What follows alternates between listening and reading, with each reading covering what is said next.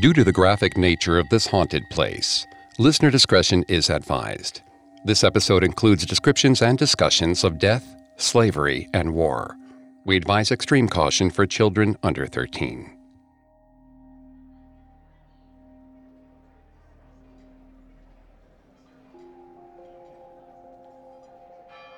Danny yawned as Mrs. Rolfes rambled on in front of the class. She was trying to make the Alamo sound exciting, but it was a true snooze. He was 11. He didn't need to know about the Texas Revolution. He'd pay attention to history when he was in high school, or whatever. But still, going on a field trip beat sitting around in class. At least they were outside, although he really didn't get what was so special about this place. He looked over at the front entrance of the Alamo, with its wood doors and dirty stone walls. It looked like no one had cleaned it in a bajillion years. And it had this weird hump on the roof over the front door. Danny couldn't wait for their tour to be over. His mom had given him pocket money. He was going to buy some churros from one of the carts in the courtyard after. A guide gestured to the students to follow him. Mrs. Rolfus told the class to hold on to their buddy.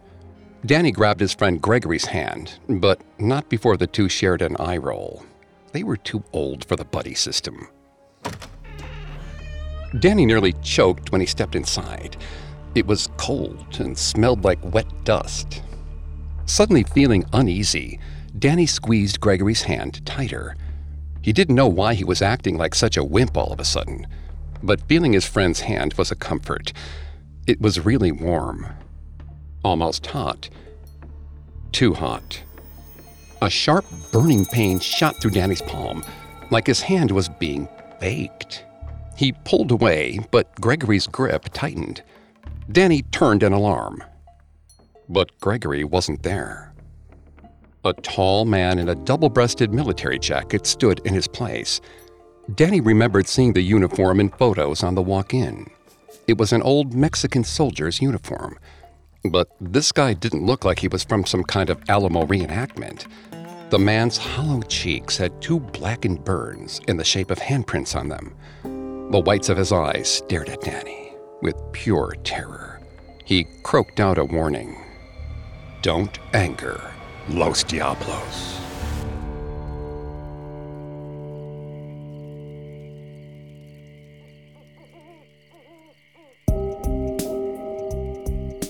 Welcome to Haunted Places, a Spotify original from Parcast. I'm Greg Polcyn. Every Thursday, I take you to the scariest, eeriest, most haunted, real places on Earth. You can find all episodes of Haunted Places and all other Spotify originals from Parcast for free on Spotify or wherever you listen to podcasts. And every Tuesday, make sure to check out Urban Legends. These special episodes of Haunted Places are available exclusively on Spotify. This week, join me on an exploration of the Alamo, the San Antonio fort that became famous for its part in the Texas Revolution, and discover why, to this day, it's haunted. Coming up, we'll find that even at night, the Texas desert can burn.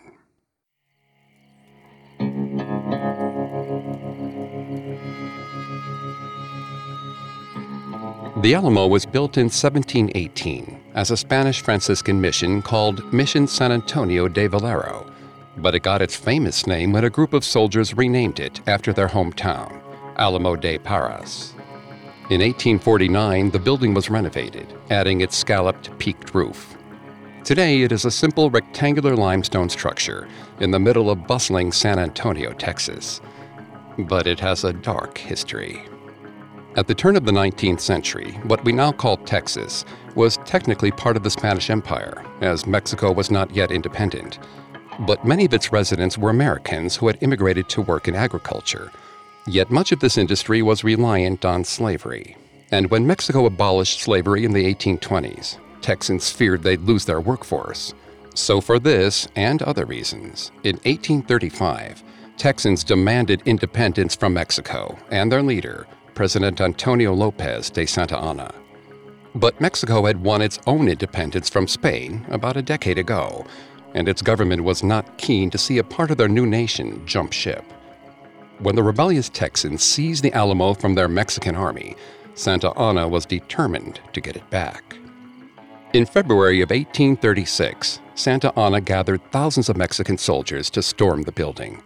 The Texans had fewer than 200 men, and the disparity in numbers is part of what propelled the Battle of the Alamo to legendary status. But the reality of the battle's destruction is less glamorous. Almost all of the Alamo's defenders died, as did well as over 600 Mexican soldiers. In the end, Santa Anna won back the Alamo, but he could smell his impending defeat. The Mexican army would surrender to Texan troops in another battle shortly thereafter. Perhaps that is why, according to one legend, Santa Anna sent a message to his troops that although Mexico still held the Alamo, he wanted it burned to the ground.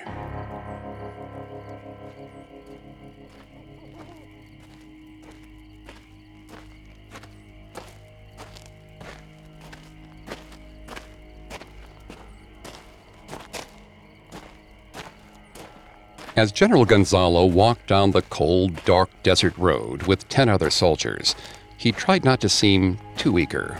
Behind them was a wooden cart filled with explosives. There'd be quite the bonfire tonight, with the Alamo as their kindling. In line behind Gonzalo, his second in command, Lieutenant Garza, murmured a silent prayer. Gonzalo turned. Garza's musket was slung over his shoulder, and his free hands clutched rosary beads as he walked. When Garza saw Gonzalo looking, Garza whispered that they should turn back. There was still time. Gonzalo sighed. It was not the first time Garza had given this plea. Gonzalo turned to him and said that they didn't need to be scared, like they'd been in battle. Buildings didn't shoot back or scream when they die. Without men to defend it, the Alamo was just a pile of stone. But Garza claimed he wasn't worried for his life. It was his soul that was in danger. He said the building they were meant to burn was a holy place. He continued to clutch his rosary beads. Gonzalo rolled his eyes. He had also been brought up in a house of God. His mother had prayed over him nearly every day, and his abuela before her. But when he turned 18, he'd become a soldier and found his job was easier if you didn't have to wonder what God might think. He hadn't thought once about God at the Battle of the Alamo as he pulled his musket trigger over and over. So when Santa Anna managed to send a message from captivity, burn the Alamo, Gonzalo was happy to do it. The Texans believed everything belonged to them people, land, even Santa Anna himself. Gonzalo would burn the Alamo, showing them that there were some things they couldn't have. Gonzalo felt something break under his boot. A thick scent of rancid decay hit his nostrils. He waved his torch downwards. He'd walked on a decaying human hand. They were here. Gonzalo held his torch up, the two story rectangular stone chapel loomed against the night sky. Gonzalo could make out scorch marks from cannon fire on its stone facade. And the bodies. He couldn't ignore the bodies, rapidly decaying. There were dozens, some hanging out of the chapel's windows. Some were sprawled out under half burned carts. Others were stacked by a smaller structure to the mission's left. Garza appeared beside him and pleaded once again for Gonzalo to abandon the mission. This was a holy place. If they burned it, there would be consequences. A wave of anger swelled in Gonzalo's belly. It was just a building, Gonzalo snapped. A building they'd been told by their leader to burn, and they would do so. Gonzalo turned to his men and barked orders. He nodded to Garza and told him to take his position on the south side of the building. Garza gave a reluctant nod. The men took their places while others unloaded the fire starters from the cart. Gonzalo stood by the northern wall, watching his men position themselves with their torches. They'd throw the torches in the windows of the fort, go to the cart for more, and throw those in too. Soon, the Alamo would turn to ash. But suddenly, Gonzalo heard a scream. A soldier raced out from the south side of the Alamo, entirely engulfed in flames. He sprinted around in panic, hitting himself to put out the fire. The other soldiers watched, too shocked to help, until finally the soldier collapsed in a screaming heap on the ground. Gonzalo took a shocked step toward the twitching man and realized with a jolt it was Garza. Garza looked up at Gonzalo, his eyes wide open despite the fire that consumed him. He choked out a last warning We should not be here. And then he went limp. Gonzalo stared in shock. He turned when another scream ripped through the air. But something was holding his wrist. Something hot. Too hot.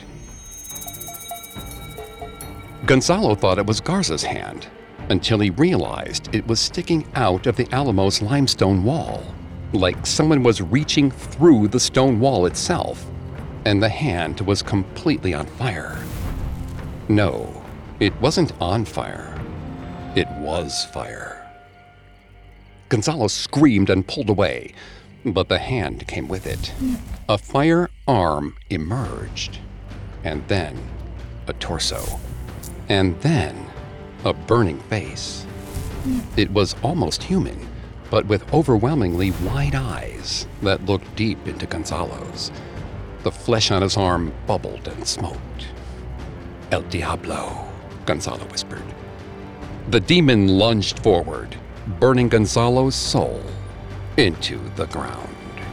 Hmm.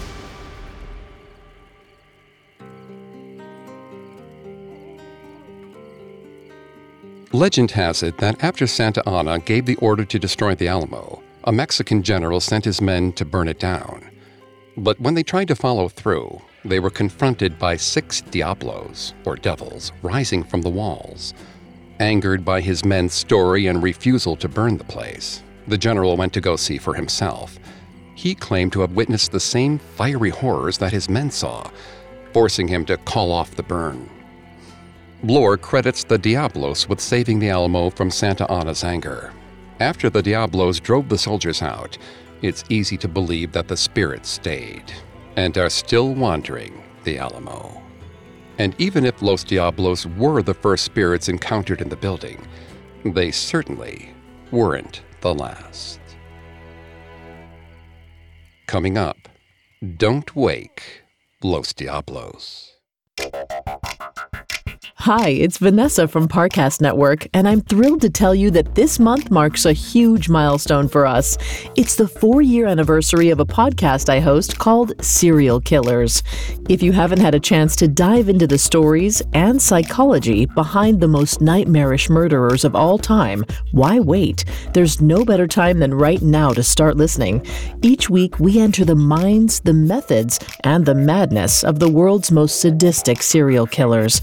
From the son of Sam, David Berkowitz, and the co ed killer, Edmund Kemper, to Aileen Wuornos, Ed Gein, and coming soon, the Night Stalker, Richard Ramirez. And this February, look out for our four part special on couples who kill, following the worst love has to offer. Their names may sound ordinary, but their atrocities are anything but. You do not want to miss it. With hundreds of episodes available to binge and new ones released weekly, get to know the killers, crimes, and cases that forever changed the face of history. Follow the Spotify original from Parcast, Serial Killers. New episodes air every Monday and Thursday, free on Spotify or wherever you get your podcasts. Now back to the story.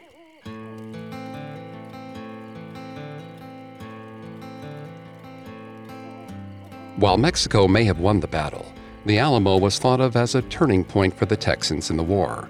Exaggerated tales about the 13 day siege and brave sacrifice led to the formation of the famous phrase, Remember the Alamo, which the Texan army subsequently used as a battle cry. After defeating the Mexican army at San Jacinto in 1836, Texas gained independence. The Alamo became a symbol of bravery and independence for Texans, even through the state's joining of the United States in 1845. However, the building itself was used for many different purposes throughout the 1800s army barracks, a supply depot, a retail store. And at one point, it was even a jail. But just because it was no longer a fort didn't mean there still weren't soldiers protecting it. Only this time, they weren't fighting for a country, they were fighting for something else.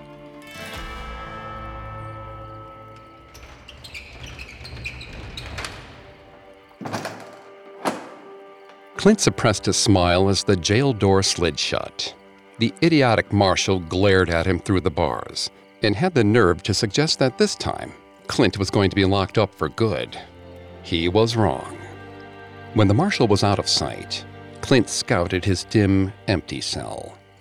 A small waste bucket, a cot with some stained, dirty linens, a flickering lantern sitting on the floor just outside the bars. It smelled like sweat and blood, just like every jail he'd ever been in, just like every jail he'd ever escaped. Clint wasn't a particularly good thief, as he got caught quite frequently. He'd tried to lay low after his last arrest. But today, when he'd seen that good lady's reticule hanging haphazardly off her belt, he felt his hand reach out without even knowing he was going to steal it. And then, suddenly, he was running and running. And then, he was falling and falling as the marshal came out of nowhere to grab his legs from behind. So he wasn't great at staying out of jail, but he was excellent at escaping from it. Sometimes it was about charming the guard into forgetting to lock his door, or pretending to be sick and slipping away when he was taken to the doctor. But he'd already used both those tactics on this marshal. This time, he was going to really have to work for his escape. He was thrilled. He reached down and unstrapped a chisel from his inner thigh after the last time he'd been locked up, he started carrying it around at all times. Clint shoved the bed aside as softly as he could, then began going at the exposed wall.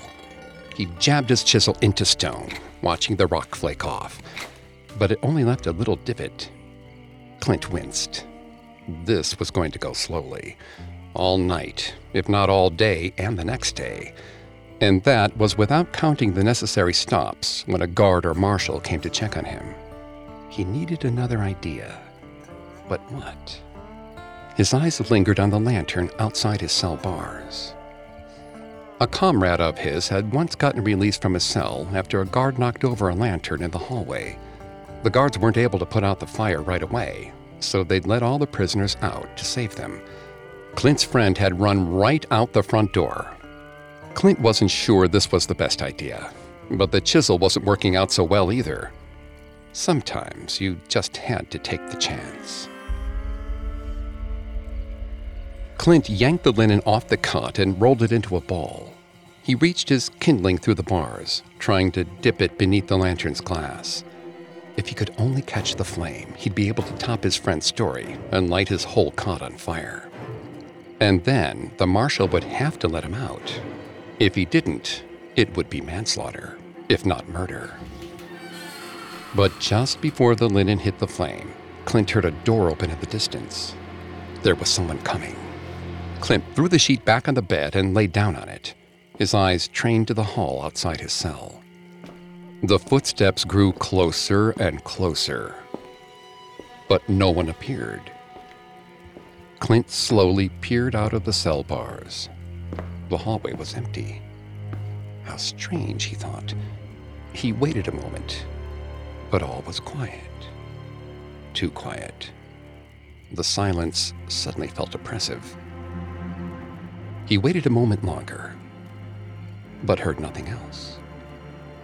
So he turned back to the bed and grabbed the sheet again. Now, more than ever, he wanted to get out of there. He held the cloth to the flame, and the linen caught he had a torch. But then, Clint heard a low, desperate voice plead, Put it out. Clint's heart leapt. No one was in his cell, and yet it had seemed like the voice spoke almost into his ear. A sharp burning sensation bit into his fingers. It was the burning linen, reminding him he had a fire to start. It was now or never. With a grin, he dropped the fireball onto the cot. But the flames grew faster than he thought they would. Within seconds, they climbed up the walls he thought he could escape from so easily. He yelled for the marshal and backed away from the fire. But when he was pressed up against the bars of his cell, the marshal still hadn't appeared. Panic seeped in. He was trapped. He screamed for the marshal at the top of his lungs. The marshal would come. Clint just had to be louder.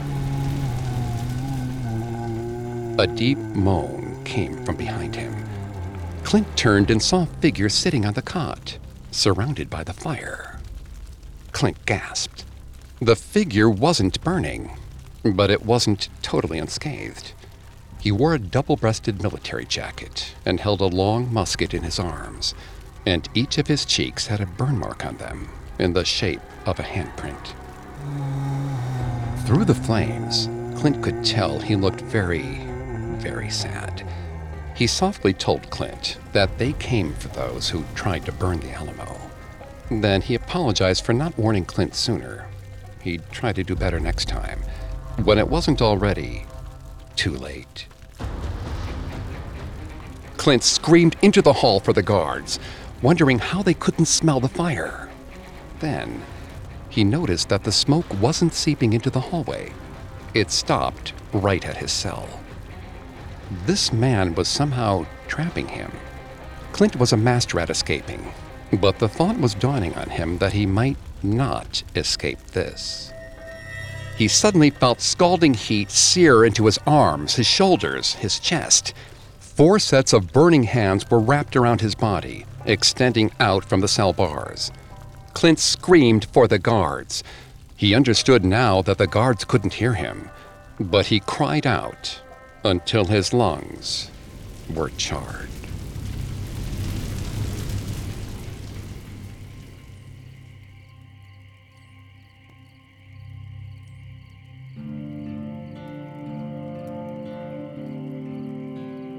According to legend, during the Alamo's time as a jail, prisoners and guards claimed to hear loud moans at night, and many reported feeling sad to the point of tears. Over the years, these paranormal instances increased, and guards allegedly began to refuse working the night shift. The jail was eventually moved to a different building of the city. The Alamo changed hands a few more times before the state of Texas took ownership. At first, the state proposed to build a monument for the Alamo defenders.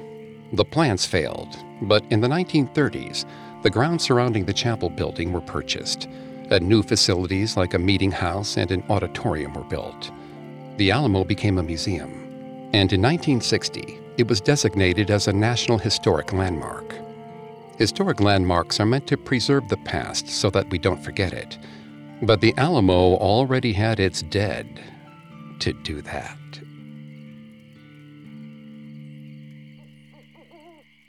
Coming up, a teen's graffiti project turns deadly.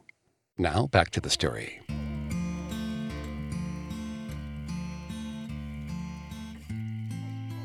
Millions of people flock to the Alamo each year to hear the romanticized history behind this piece of Texas pride. But a lot of people also come for the ghosts. Reports of dancing spirits on the outer walls and in the Alamo's gift shop are plentiful. Tourists might be eager to see some of these famous ghosts due to their reputation for benevolence.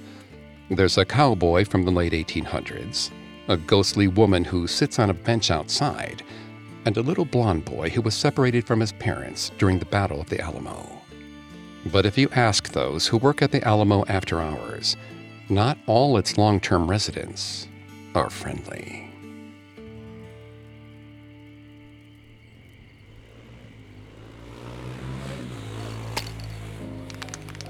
Rachel knelt in the narrow alley, shaking her can of spray paint vigorously before letting out a spritz of paint. A shock of neon blue tore across the blank gray surface of the alley wall in front of her. She moved her can up and down, up and down, until she could stand back to admire her work. She'd drawn a neon blue devil, her tag. She smiled with pleasure. Down the dark alleyway, her friend Mike worked on his own tag. He'd been trying to perfect a yellow Texas longhorn but had been having the hardest time getting the horns just right. Rachel thought they always looked like bunny ears. He saw her looking and grinned. He asked her if she was ready to go, and she nodded. She whipped out her iPhone to take a picture of her blue devil. Then they threw their empty paint cans to the ground and ran down the alley. The alley wall was just a nightly warm up. They had bigger plans for this evening. They were going to graffiti the Alamo. It wasn't Rachel's first time spraying her tag on a famous landmark. She had graffitied the River Walk, the Tower of the Americas, and two of the other historic missions. But not the Alamo. Not yet. Her pulse quickened at the thought. With its blank limestone canvas, it was a flurry of neon blue devils waiting to happen. Even if her tag got painted over, she knew that it would always lie below that layer of paint, forever part of the building. The Alamo was her Everest, and after she tagged it, this whole city would be hers. Rachel led them through San Antonio's streets. There was still traffic and people around, despite it being almost midnight. But she knew the Alamo would be deserted, except for a few dumb guards. She and Mike had been watching the night shift for days and knew all the gaps in the guard schedules. The two crept up to the short stone wall that lined the plaza and strolled past the front entrance. Rachel gazed at the Alamo's blank facade, lit up by LED spotlights that made it look all the more alluring. The two snuck alongside the plaza and watched as a guard left through the front, unbuttoning his white uniform shirt as he went. He nodded to another, a portly guard arriving for duty. Rachel and Mike watched the portly one disappear into the Alamo. They had 10 minutes before he loaded up on coffee and started patrolling. The two tightened their hoodies. They nodded to one another and raised their spray cans. Then they ran. Rachel knelt beside the left side of the Alamo, with Mike a few paces to her right. She was about to let the can rip when she noticed a guard standing a few feet away, staring at them. Rachel froze. Mike asked why she wasn't spraying. Rachel nodded her head to the guard, and then he gasped. Rachel wasn't sure what to do. There was something weird about this guy. He didn't look like the portly guard they'd just seen arrive. He didn't look like a guard at all. He wore a dark military looking jacket and had some intense scars on his cheeks that she couldn't quite see in the dark. Her eyes clocked the long object at his side. Oh, God, she thought. It was a gun. Like a really big one. She scrambled to her feet. She was about to run when the man reached out a hand and grabbed her. He warned them not to harm the Alamo. He told her that they would fight back. Rachel paused. He whispered that he had not believed it either at first. And then he raised his gun. That was all Rachel needed. She ran, vaguely realizing that Mike wasn't with her. But that was on him. She wasn't about to get thrown in jail or fined, or worse, shot. She ran through the cactus garden and skirted the side of Alamo Hall. She ducked to hide behind one of its wood columns, but stopped short as she came around to its front side. The door was open. Rachel slipped inside and softly closed the door. The room was entirely empty. Foldable tables and chairs lay stacked in the corner, like it was some kind of event space. But Rachel was staring at it in awe, the guard long forgotten. Because this room had four long, white, blank walls. She'd had dreams of decorating the Alamo, but never thought she'd get to be inside one of its structures. Screw Everest. This was even better. The blue mist left her can and spritzed the white wall of Alamo Hall. But as soon as the paint hit the wall, the windows began to rattle, like a big gust of wind had swept through the room. The door did too. Rachel looked around, tensed and ready to dive in case it was an earthquake. But the rattling stopped, and she slowly pressed her hand against the nearest window. It felt firm she wasn't sure why it would have been rattling if it wasn't even loose. Rachel went back to work, spraying expertly until her neon blue devil shone brightly on the wall. She stood back and took out her phone to snap a picture. She stopped to admire the photo, but soon realized it looked weirdly different. Her sprayed on devil, normally a little round in shape, had elongated. It was still blue, but the edges had blurred slightly, like little flames covered its arms. Maybe there was something wrong with her camera. Rachel looked up at the wall, and the devil tag turned its head to look at her. Rachel yelped and dropped her phone. The flame she had drawn on her painting quivered and grew, spreading until the entire wall was encased in blue flames. The devil that stared at her was neon blue, just like her graffiti. But where she had sprayed a cartoonish drawing, there was a living, breathing man of fire. Rachel tried to tell herself it was just a hallucination. It had to be. But the heat in the room told her otherwise. It had become unbearably hot. Her hoodie was soaked through with sweat, and the heat only seemed to grow as the devil slowly emerged from the wall. Fear froze her until the devil screamed that this place was not hers to mar. The voice jolted Rachel from her stupor. She stumbled toward the exit. The flames burned her back, and then she felt a breath stopping pain as a hand grabbed her shoulder, trying to pull her back inside the furnace. Rachel tripped over her feet, flying out of the doors and collapsing on the sandy flagstone outside. She coughed. Her shoulder throbbed in agony. She scrambled to her feet, ready to run, but an angry voice yelled at her. She looked up to see the security guard running over, and embarrassed Mike in tow. He demanded to know what she was doing there. Terrified, Rachel looked back at Alamo Hall's open doors. There was no firelight, no smoke. She gingerly touched her hoodie where the hand had grabbed her. The cloth had melted. A smoking burn mark in the shape of a hand sat underneath. She whispered to the guard that she shouldn't have been here at all.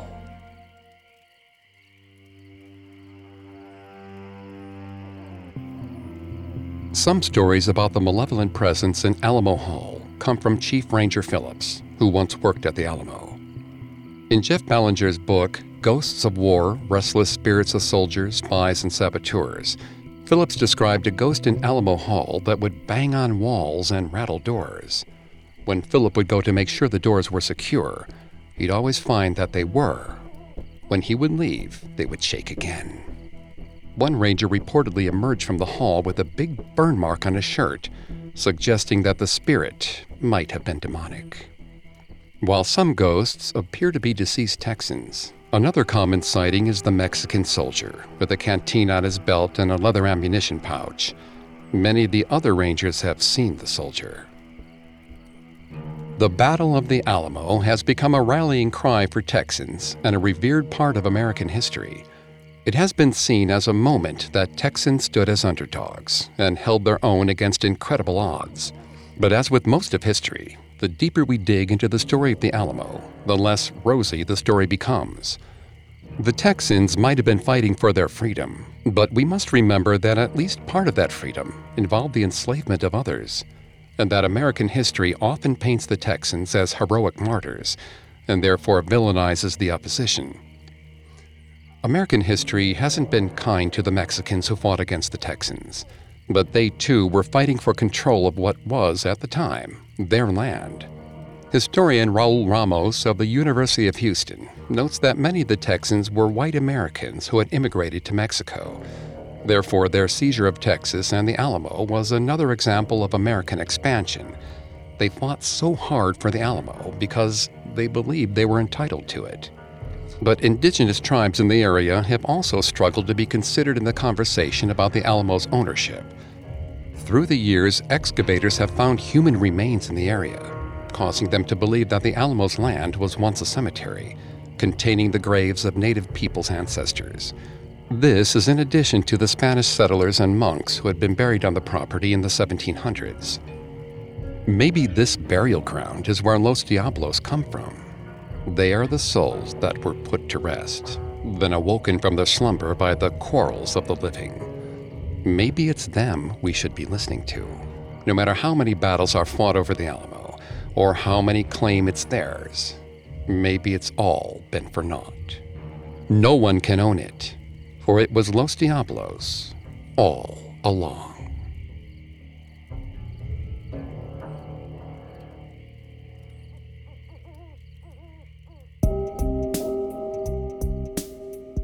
Thanks again for tuning into Haunted Places. We'll be back on Thursday with a new episode.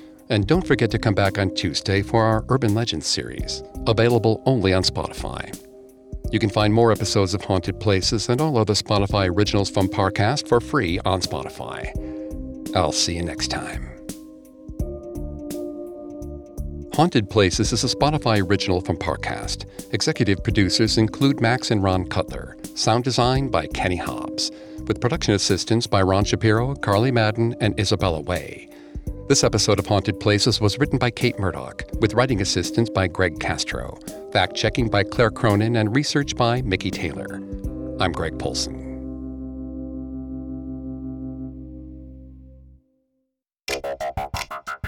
Hi, listeners. It's Vanessa again. Before you go, don't forget to check out the Spotify original from Parcast, Serial Killers. Each week, join me and my co host Greg for a deep dive into the minds and madness of history's most notorious murderers. You can binge hundreds of episodes, four years worth, and catch new episodes every Monday and Thursday. Listen to Serial Killers free on Spotify or wherever you get your podcasts.